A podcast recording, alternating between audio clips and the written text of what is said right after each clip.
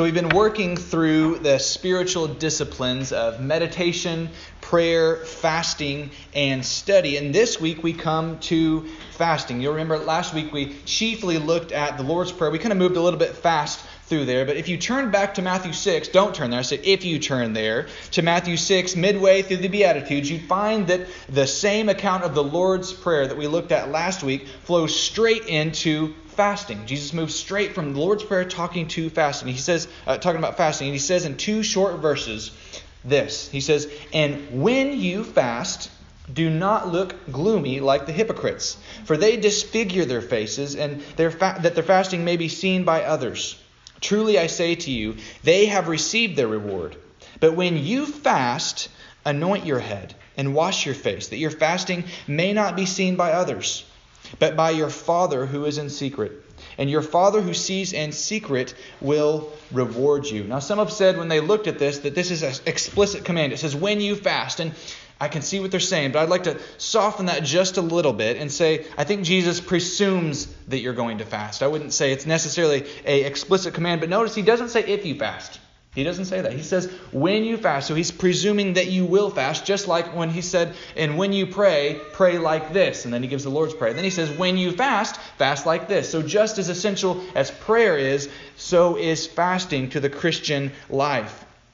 Now, this is just one snippet in the, the whole picture of fasting. Jesus says these two little things, but he doesn't talk a ton about fasting. So, what I figured I would do is I would t- take a bigger passage in the scriptures that talk about fasting to get a little bit more of an exhaustive approach to what scripture is. But we're just going to look at one sermon on fasting. So, people who are used to fasting, this may be a little bit um, basic to them, but to someone who's never fasted before, you need to catch these things if you're going to understand how to fast rightly. So, we're going to look this morning at Isaiah 58. Isaiah 58. Turn way back in the Old Testament to the prophets. We're going to look there.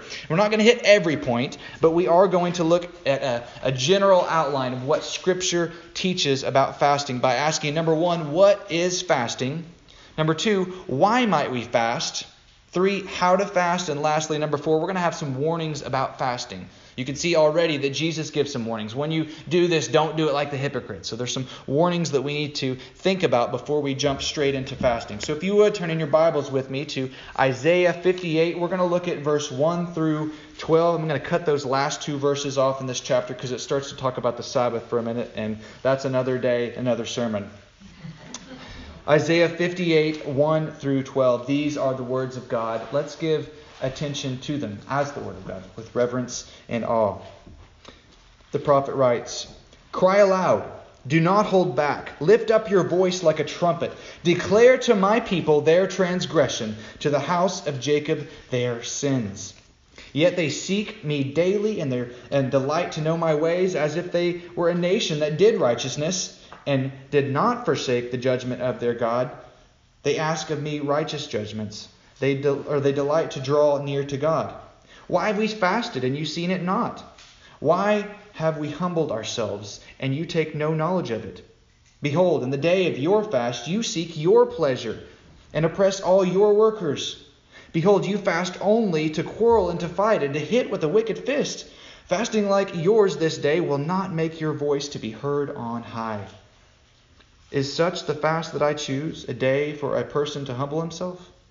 Is it to bow down his head like a reed and to spread sackcloth, sackcloth and ashes under him? Will you call this a fast and a day acceptable to the Lord? Is not this the fast that I choose? To loose the bonds of wickedness, to undo the straps of the yoke, to let the oppressed go free, and to break every yoke? Is, not, is it not to share your bread with the hungry, and bring the homeless poor into your house? When you see the naked to cover him, and not to hide yourself from your own flesh? Then shall your light break forth like the dawn, and your healing shall spring up speedily. Your righteousness shall go before you. The glory of the Lord shall be your rear guard. Then you shall call, and the Lord will answer. And you shall cry, and he will say, Here I am. If you take away the yoke from your midst, the pointing of the finger and speaking wickedness, if you pour yourself out for the hungry and satisfy the desire of the afflicted, then shall your light rise in the darkness, and your gloom be as the noonday. And the Lord will guide you continually. and satisfy your desire in scorched places, and make your bones strong. And you shall be like a watered garden, like a spring of water, whose waters do not fail. And your ancient ruins shall be rebuilt, and you shall rise up the foundations of many generations. You shall be called the repairer of the breach, the restorer of streets to dwell in. The word of the Lord for his people. Let's pray. Father, as we approach your holy and inspired word. As we do each and every week, Lord, we pray that that same spirit that inspired, that breathed out these words, would breathe on us.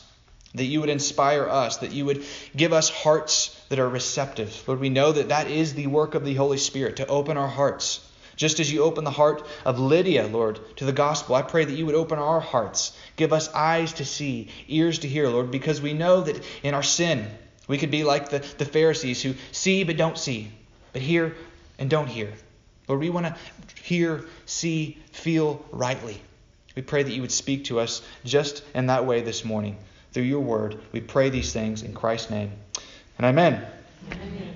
So, what is fasting?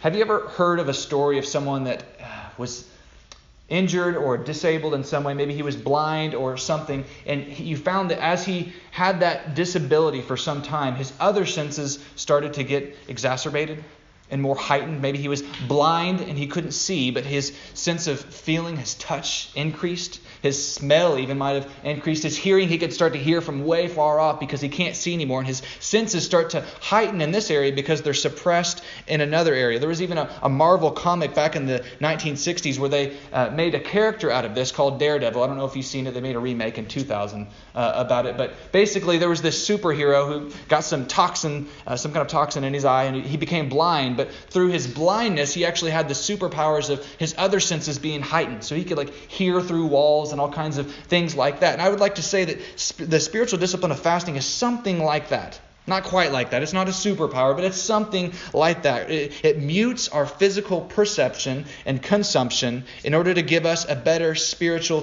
perception and insight into God. So as we mute one part, another part becomes heightened. So if we mute the physical side for a moment, then the spiritual side starts to rise up, and we can get a better sense, a better phys- or a better spiritual sense of who God is and what He is saying. So a simple definition, if we want to look at fasting, would be something like this. This is just my definition. It's abstaining from a regular good physical thing in order to balance or heighten our spirituality.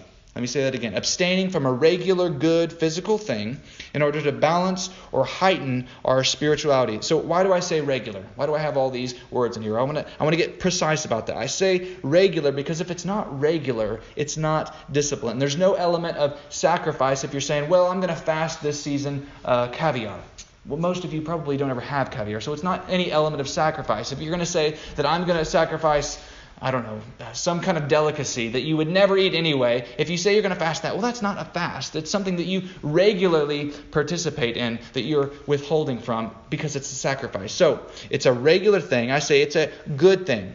Why does it need to be a good thing? Well, because you don't fast bad things, you don't fast sin. Right? You can't say, well, I'm, I'm going to fast cheating on my wife uh, this, this season when we're in this season of fasting. That doesn't make any sense. That's just being a faithful Christian. That's being a decent human being. You don't fast a good thing. Uh, Paul says that all things that are given to us are good as if we set them aside in prayer and fasting. So all things are meant to be received that are, are, all things are meant to be received as good, but not sin. So you can't say that you're going to fast a sin. You have to fast something that you ordinarily receive as a good thing that the Lord gives us, that's a daily part of our life, and you give that up. And in the absence of that, we are filled in our spirit. So we do this because we want to replace or restore balance to our being. Because we are holistic beings, aren't we? You are not just body. Newsflash if you didn't know that. You're not just a body. We live like that sometimes. You are not just a materialistic being. You have a spirit. You have a soul that needs attended to. And many times we forget to feed that soul. We hardly ever forget to feed our bodies, do we? Right? We, every morning we eat our breakfast, and uh, whether you know it or not, you're participating in a break fast even there. Every night when you sleep, that's kind of like a fast. If you didn't know that, that's where that word comes from. Break fast. So we are we are materialistic, or we're not materialistic beings. We are holistic beings. We are made of spirit. We are made of body, and we need to sometimes pour out a little bit of the material to make room for the spiritual. Now, when we do this, though, it's not punishing ourselves. We need to be careful how we think about this because some people think about fasting as this just kind of way that you're being mean to yourself, and that's not what it is. Because fasting isn't uh, it's not punitive, it's redemptive. It's it's restorative. So we're not being mean to ourselves, but what we're doing is kind of like the same thing that you do with uh, exercise. You wouldn't say that exercise is discipline, or you wouldn't say that it's punishing yourself. You would say it's disciplining yourself, right? So, th- so it is with the spiritual disciplines. We need to uh, bring a balance that offers good health, not just in our bodies, but in our souls, our spirits as, as well. So indulgence of the flesh will lead us to unhealthy habits, habits that lead us to sin and weakness. So we need to balance that out through the discipline of fasting. So, regular good things, but what kind of good regular things are we going to be fasting from? Well, scripturally, the only real things that you see that people fast from is food and drink.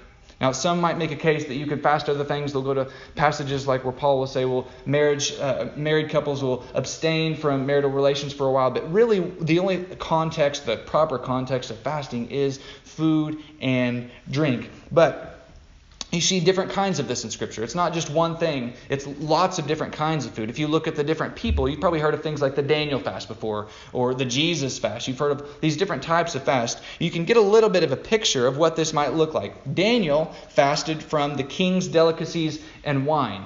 I want you to think about that for a second. Daniel fasted from the king's delicacies and wine. As a side note, I, can I just say that it would not have been a fast if Daniel wasn't regularly partaking of the king's delicacies and wine. Right? Do you, you what I'm saying, hear what I'm saying here?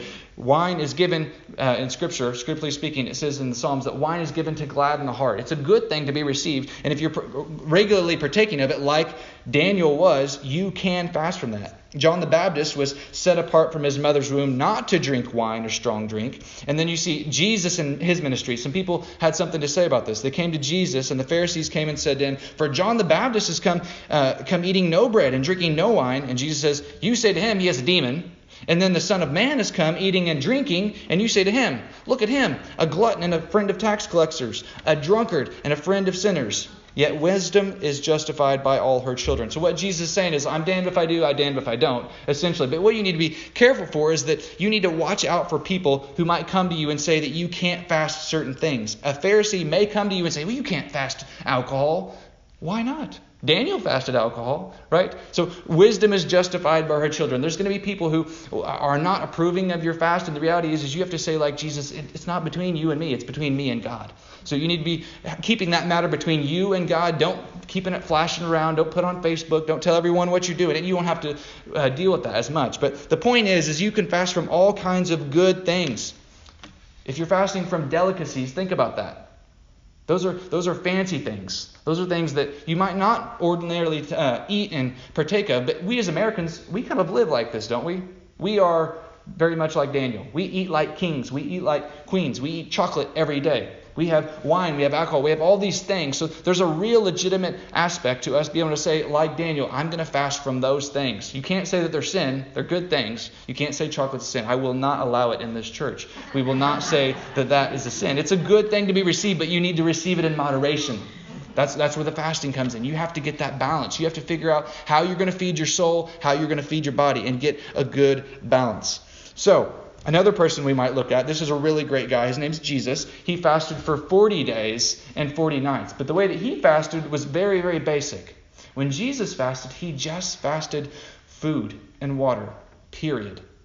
He fasted everything. He had no bread, he had no water. And he did this to show us that he's fasting the most basic necessities of life. He's, he's saying, I can get by on, uh, on just a spiritual living this kind of spiritual food that you don't know about. He fasted from them to show us the ultimate example of fasting. He gave, the mo- gave up the most basic forms of physical sustenance to discipline himself in preparation for ministry. This is what he did. When he was about 30 years old, he was going to enter the ministry, and the Spirit led him out in the wilderness in Matthew 4 to go into the wilderness and prepare himself for ministry. So that brings us to our next question why might we fast? What, what is fasting going to prepare us for? What is this going to help us enter into? Jesus did it to enter into his ministry around the age of 30, but there's other times of fasting too. You don't have to wait until you're 30. The fasting can be done at any time. So we need to ask from our text today, why might we fast? Look with me at verse 8. Verse 8 says this. Here's a, a little bit of a motivation that we might want to fast. Verse 8 in Isaiah 58 says, Then, this is after you've done the proper fast, then shall your light break forth like the dawn, and your healing shall spring up speedily. Your righteousness shall go before you, and the glory of the Lord shall be your rear guard. I don't even really need to say any, anything more, right? I mean, that's a great motivation for us to enter into fasting because it brings spiritual breakthrough. You've probably heard this before, haven't you? Fasting brings spiritual breakthrough. People get that by looking at this verse in verse 8. Then shall your light break forth, right? You can kind of get that imagery of breakthrough, pressing in and entering into this new experience. So it also talks about healing. And I'd like to take a second and just talk about what it means by healing. I do think that this healing is both physical and spiritual. You'll hear some people say that it's just a, spiritual thing, it's not a physical thing. I think it actually is physical. And you can see biblically that people do fast for healing. When David and Bathsheba conceived and had a child, that child got sick and it was almost about it was about to die. And what did David do in that time? He fasted and he prayed for the recovery of the child. Now the child did end up dying. I'm not that's not necessarily a success story, but you can see that in scripture there's a biblical precedent for fasting and praying for healing, praying for physical recovery of human beings. Now, it might not be a sin issue because you remember David and Bathsheba didn't conceive this child in the greatest situation. It was a little hairy. So it might not necessarily be a sin issue though. It might be an effective sin. People dealing with cancer, where you can't necessarily draw a straight line and say it was this sin. You fast because you're experiencing this and you went breakthrough to get through that. I, I know this has happened in my own life. Most of you know the story of my father. He, he was diagnosed with leukemia. And there was prayer and fasting that uh, people participated, that I participated, people in this room participated in during that season. And God brought him through that. He got physical healing from it. Shelly isn't here this morning, but during Shelly's sickness, there was people in our family that fasted and prayed. And what happened to Shelly? She was in the ICU with double pneumonia, with COVID, about to die. And something radically changed. I think that was an answer to prayer. I really do believe that the Lord was working in and through that and hearing the prayers of the saints on behalf of her through prayer and fasting. God uses fasting to bring spiritual breakthrough in the forms of healing that is physical. Now, there's a spiritual element to this as well. When the disciples were unable to cast out the demon, they asked Jesus why. Do you remember that story? They were trying to cast out this demon. They said, We couldn't do it. And Jesus like, You can't do it because of this. The, the, the this was because this, time, this kind takes fasting and prayer. You needed to go take that extra step, that extra measure for that breakthrough, and then you might get that spiritual result. So uh, fasting for spiritual breakthrough is a legitimate means when it comes to healing. Now, another reason, uh, righteousness. Now, what do I mean by righteousness? Let me let me just read a verse to you. Number one, uh, verse one opens this way, and I want you to hear it loud and clear. It's my job to say things like this loud and clear to you. It says, "Cry aloud, do not hold back. Lift up your voice like a trumpet. Declare to my people their transgression." Church, you have transgression. I have transgression. And as a, a person standing up here, a preacher of the Word of God, we need to be thinking about that. That needs to be in our mind. Notice that this is how he opens up what he's talking about on fasting. Get it in your mind that we have transgressions. We, as a church, have sins that need to be dealt with. We aren't as righteous as we should be. We have issues. And the, the, the, the, prophet starts out this way because he needs people to humble themselves. Because when we're entering this prideful thinking that we got it all together, that we already have our lives oriented the way that we need to, that our spirituality is fit and we're fine, then we're not going to get any breakthrough. We have to humble ourselves, recognize that we are sinners, and we need to hear it loud and clear. That's why he says, Raise up your voice like a trumpet. I should be screaming out, uh, up here. I should be spitting up here, reminding ourselves that we need to humble ourselves. And through fasting, we can do that. It starts to bring up stuff in us, and we can see that more clearly. Now, Richard Foster writes this, and I, I, think this is just a beautiful way of putting this when it comes to the discipline of fasting. He says, More than any discipline, fasting reveals the things that control us. Think about that. Fasting reveals the things that control us. This is a wonderful benefit to the true disciple who longs to be transformed into the, into the image of Jesus Christ. We cover up what's inside of us with food and other good things, but fasting uses this to bring these things to the surface. If pride controls us, it will be revealed almost immediately. Now think about that. As we go through fasting, he goes on to say, Don't let your hunger be an excuse for your bad behavior while fasting. Because as you enter into this, you're probably going to get a little bit fussy. We could rationalize our anger and rude behavior saying, I'm hangry. You ever heard that word before? I'm hangry. And what it really is is just an excuse for our sin. I haven't eaten, so I have an excuse to be rude to you. I can be mean. I can be unkind because I haven't eaten. That's not an excuse. The scripture says, out of the abundance of the heart, the mouth speaks. So that came from your heart, not your gut. So don't, don't say your stomach is speaking when Jesus says that's your filthy heart. You get that? Because that's the reality. Your, your stomach doesn't speak, your heart does. It has fruits. And when you say those words, when you're hangry, that's your heart. Those are things that are surfacing in that time that you need to take care of. So you need to humble yourself and admit that the fruit of your lips reveals that things need to change internally. You might be a little bit sicker than you thought on your heart, and it's not a gut problem. It's, it's a heart problem. So, this is precisely how fasting should work. You remove the veil of the outward to reveal the inward problem. The problem isn't that you need more ding dongs to mask your unrighteousness.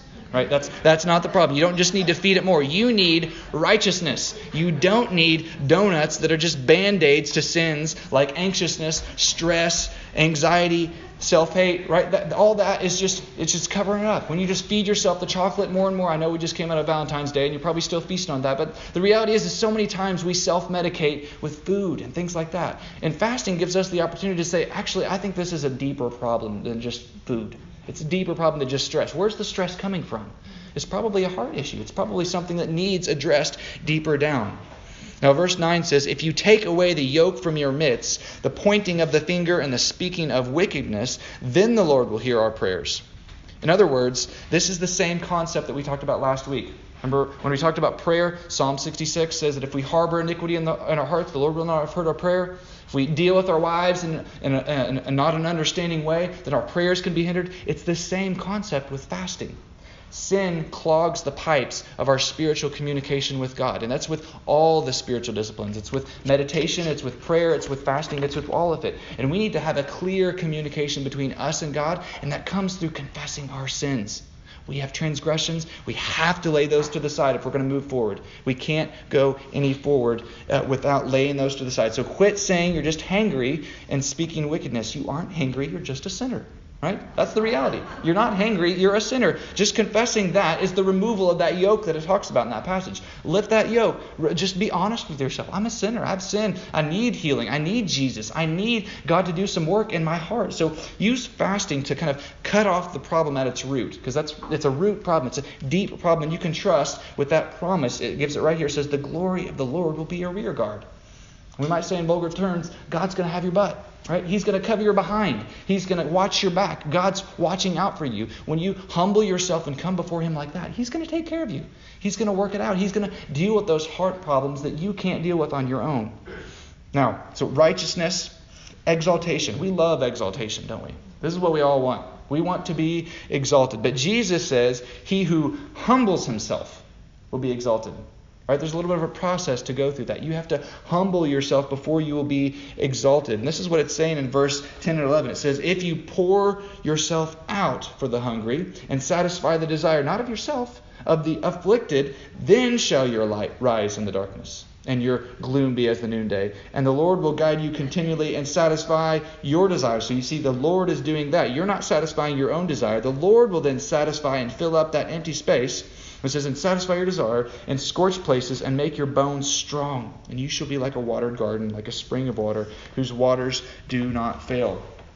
Now, does that sound familiar?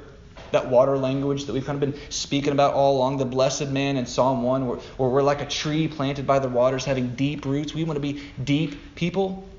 We're back at it again. Fasting takes us to a deeper level of being a human.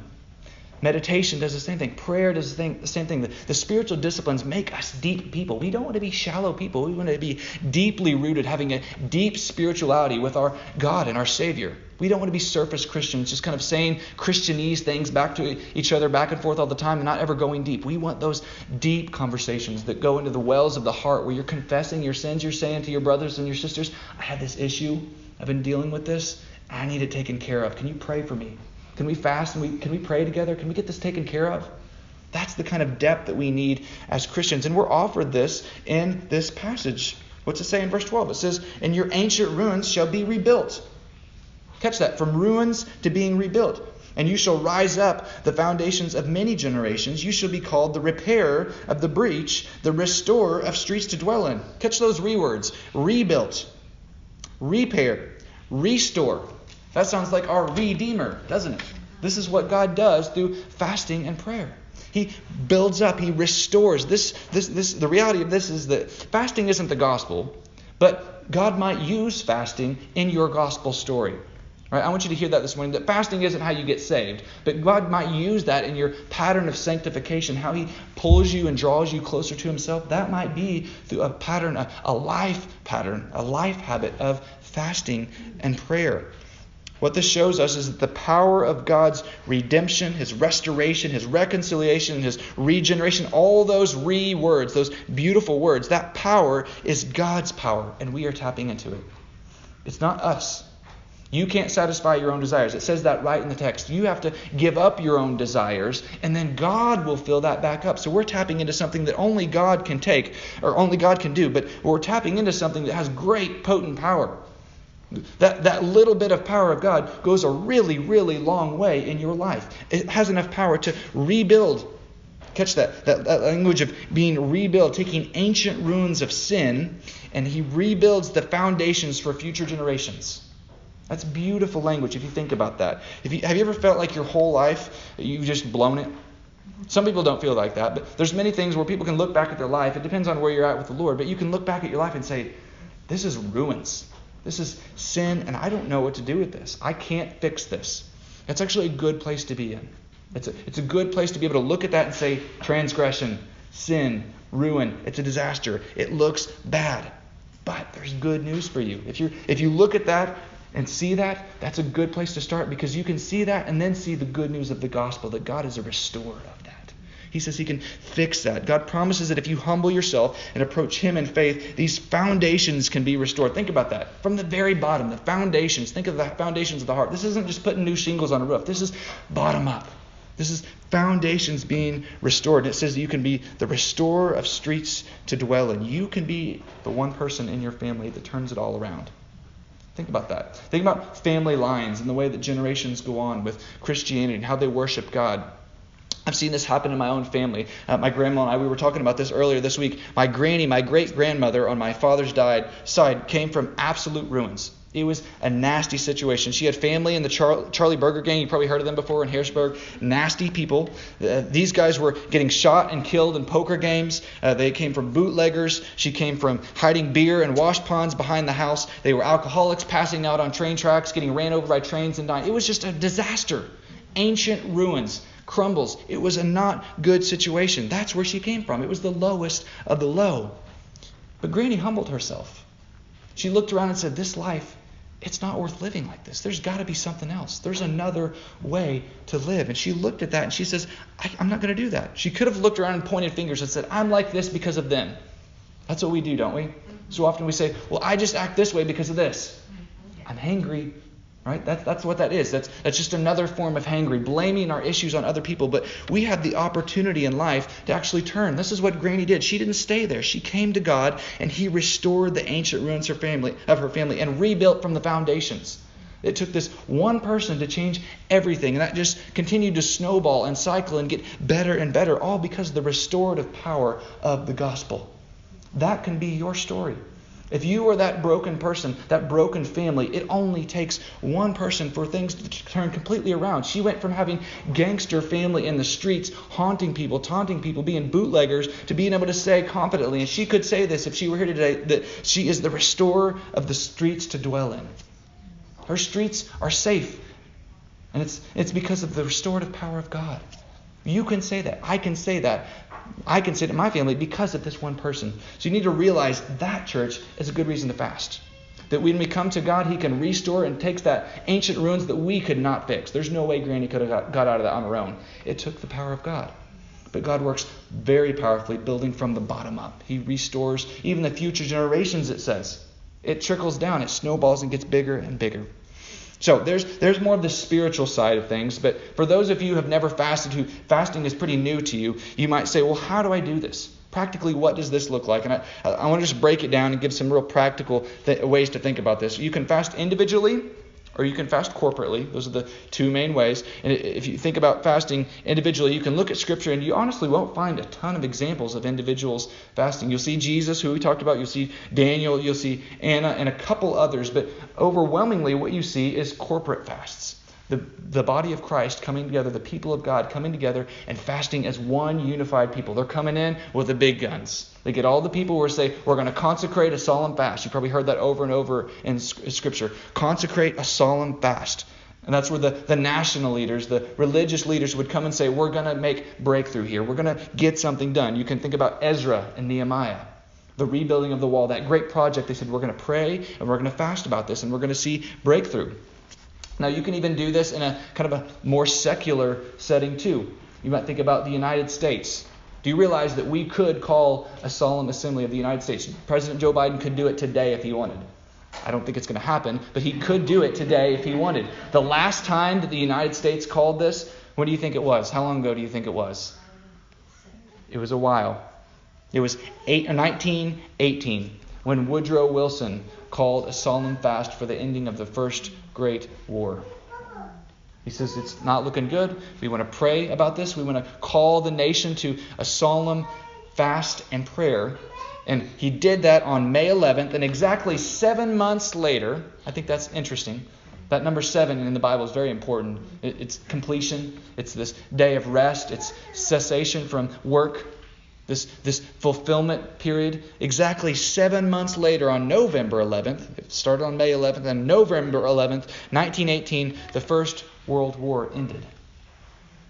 I think God answers prayer and fasting. I think He responds to that. I think there's a real sense in which prayer and fasting paired together, we bring these as the people of God, we can see spiritual breakthrough. That's one of the ways you see this in Scripture. National leaders coming together, praying. Maybe we need to do that as a country. Maybe we need to do that as a church. Maybe we need to do that to, to see revival in our land. If we want to see change, maybe we need to take some action. Maybe we need to consecrate a solemn fast. This is what we see scripturally happens. They call a fast, and then God works. But so often we just kind of throw it off because we want to be materialistic. We want to feed ourselves. We want to do what we want to do. We want to satisfy our own desires. We don't want to let God satisfy our desires. We want to do it ourselves because we think we got it all figured out. So we can call a solemn fast for the nation. There's also other ways of fasting. There's mourning for the loss of loved ones. You've seen this before in Scripture where someone passes away.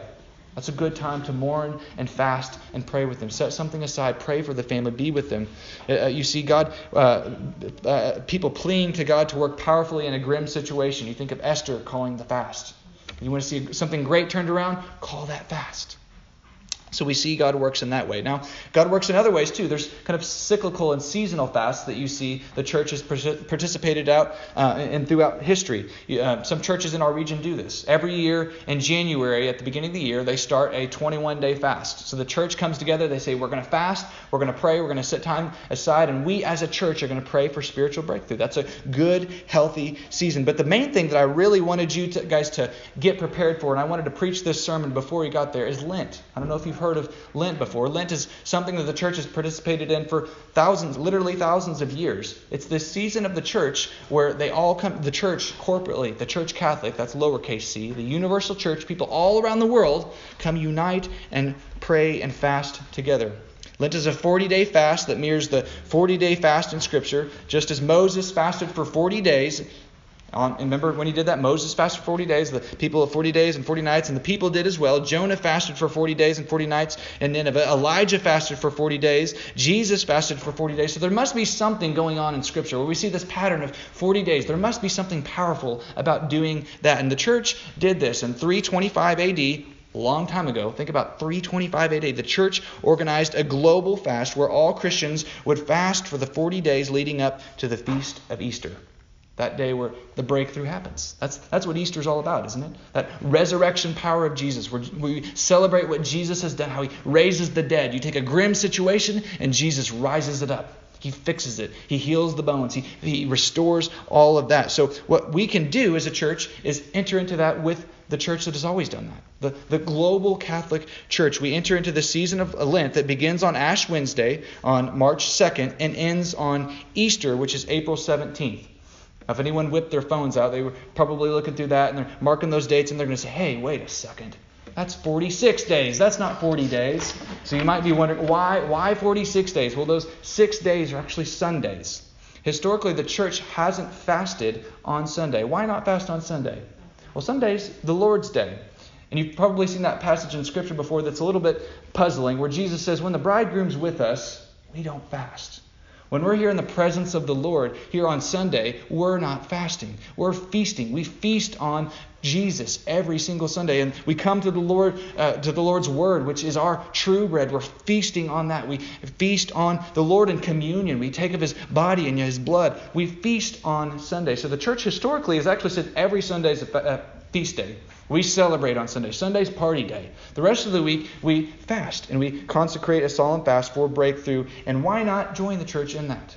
I, guarantee if you're looking for a day to fast, if fasting hasn't been your practice, why not join in on the day when there's going to be more Christians than any other day of the year fasting? Why not join in on that day? Because I can guarantee you that on Lent, there's going to be more Christians all around the world fasting and praying for the Lord to work powerfully through that season.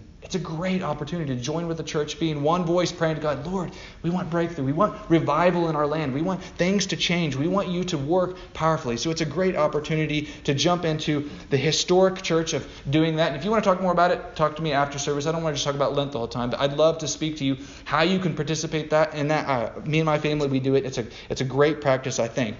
But if you do it, there's got to be warnings before you do it, before you do any fasting, not just Lent. That's what I said will be the last part here. The warnings about fasting. Jesus says very simply, don't be a hypocrite.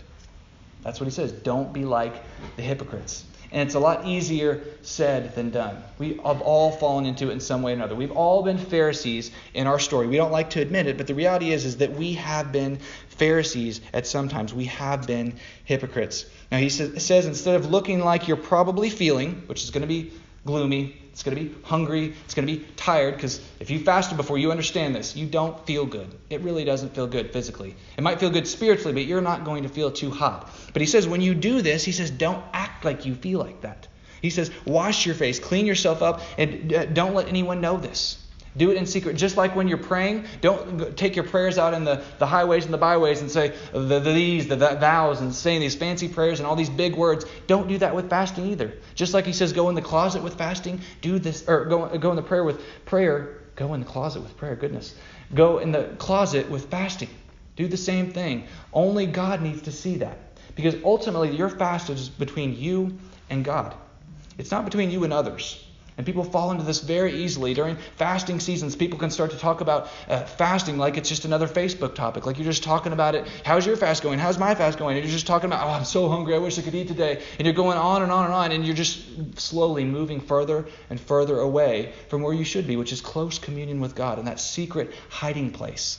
It's easy to fall into. I've fallen into it. Other people have fallen into it. And you can see it when people enter these cyclical seasons of fasting. You can just watch. These people who are fasting, within a couple minutes, it's going to get brought up in the conversation. You're going to talk to them and they're going to bring up fasting. Don't be that person.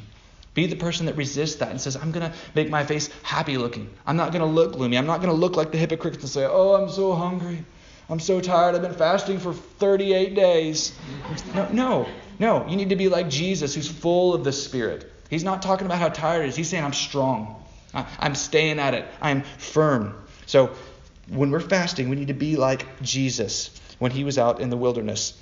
So, also, don't just fast. Look with me at verse 3. It says, Why have we fasted and you see it not?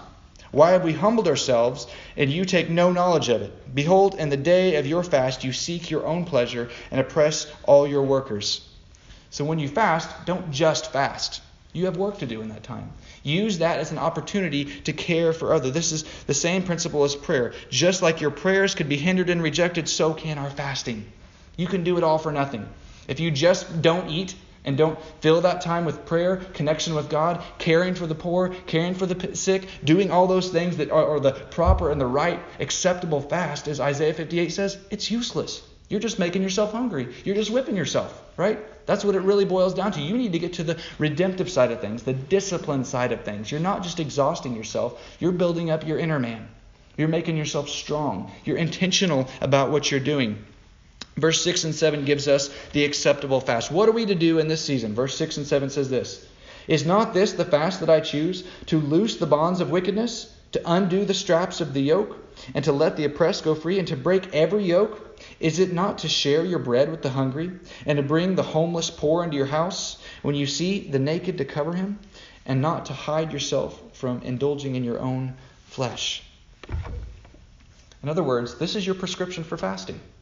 How do you do it? What do you do in that time? Fill that time up with time to care for others. You're pouring yourself out. That's the whole point. What this all really boils down to is the heart. Where is your heart at through it? We empty our physical bellies in order to fill our spiritual ones. Oh, you've probably heard that before, where in Scripture it talks about the, the belly in the King James. A lot of the newer translations, they change that to heart. The concept is the same. We, fill, we empty out our physical bellies in order to fill up our spiritual ones.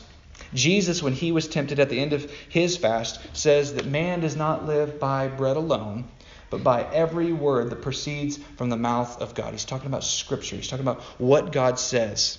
And in John 4, after his disciples return from town to get food, remember that story where Jesus is at the well with that woman, and the disciples go off and he's having that conversation there with her, and then they come back. They say, Rabbi, eat. And he says to them, I have food to eat that you do not know about. Interesting. So the disciples said to one another, Has anyone brought food for him to eat? Who, who gave this guy food? I didn't give him food. Did you give him food? Jesus said to them, My food is to do the will of him who sent me and to accomplish his work. Think about that. Pair these things to, together, these two instances. We can see that Jesus was most spiritually full when he was emptying himself out and filled with God's word and doing what God said. This is Jesus' example to us to pour ourselves out just like he did. Just like it says in Isaiah 58:10. It says this if you pour yourself out for the hungry and satisfy the desire of the afflicted, then shall your light rise in the darkness and your gloom be as the noonday. As you pour yourself up out, God's going to pour you up. As you satisfy the desire of the afflicted, God's going to fill you back up. That's a promise. You can have your light rise in the darkness, your gloom be as the noonday. Now, I believe it's saying that we should not just pour ourselves out in fasting, but we should fill our, our neighbors up. Think about that. In your time of fasting, you can use that food that you are going to eat and give it to someone else, literally. Take your physical food that was on your plate and give it to someone else. The money that you were going to spend on that, you could spend on the poor. Use that time to volunteer in food pantries, things like that, to pour yourself out. Use that time as a time to pour yourself out into others. And it says that God will fill you up in the process of that. He's going to give you that, that spiritual sustenance that you need. And He's going to, He says, He promises to fill us up spiritually as well. Verse 11 says, God will satisfy your desire in scorched places and make your bones strong, and you shall be like a watered garden, like a spring of water whose waters do not fail. You pour out and fill them up, and God fills you up, ready, or, and God fills you up to be ready to pour out on me again. It's a cycle of grace. If you think about it like that, here's you. You pour yourself on, on someone else, and God fills you back up. You pour out and you pour out and you pour out, and God fills you back up so that you can keep giving grace to other people. Don't sit on yesterday's bread. Pour it out. Give to God what God has given to you, and He's going to fill you back up. That's how it works. That's how spirituality works in the Christian life. You have to pour yourself out if you want to be filled back up. And that's what we do through fasting. We pour ourselves out. So, church, I implore you to adopt the mindset of Christ, of Jesus. Even if you don't feel that your stomach could align with Jesus, here we can begin to approach him with a faith that says, I at least want that. Right? Can you look at Jesus and say, I want to be like Jesus? I want to be that kind of person that pours himself out. I want to be the kind of person that when people say to me, Are you hungry? Have you ate anything? I say, I'm not hungry. I'm filled. I'm full. I'm full of the Spirit. So when you're going through your fasting season and people are asking you and you wonder, What should I say? Should I say I'm fasting? You have an answer. Jesus had an answer. He says, I have food that you don't know about.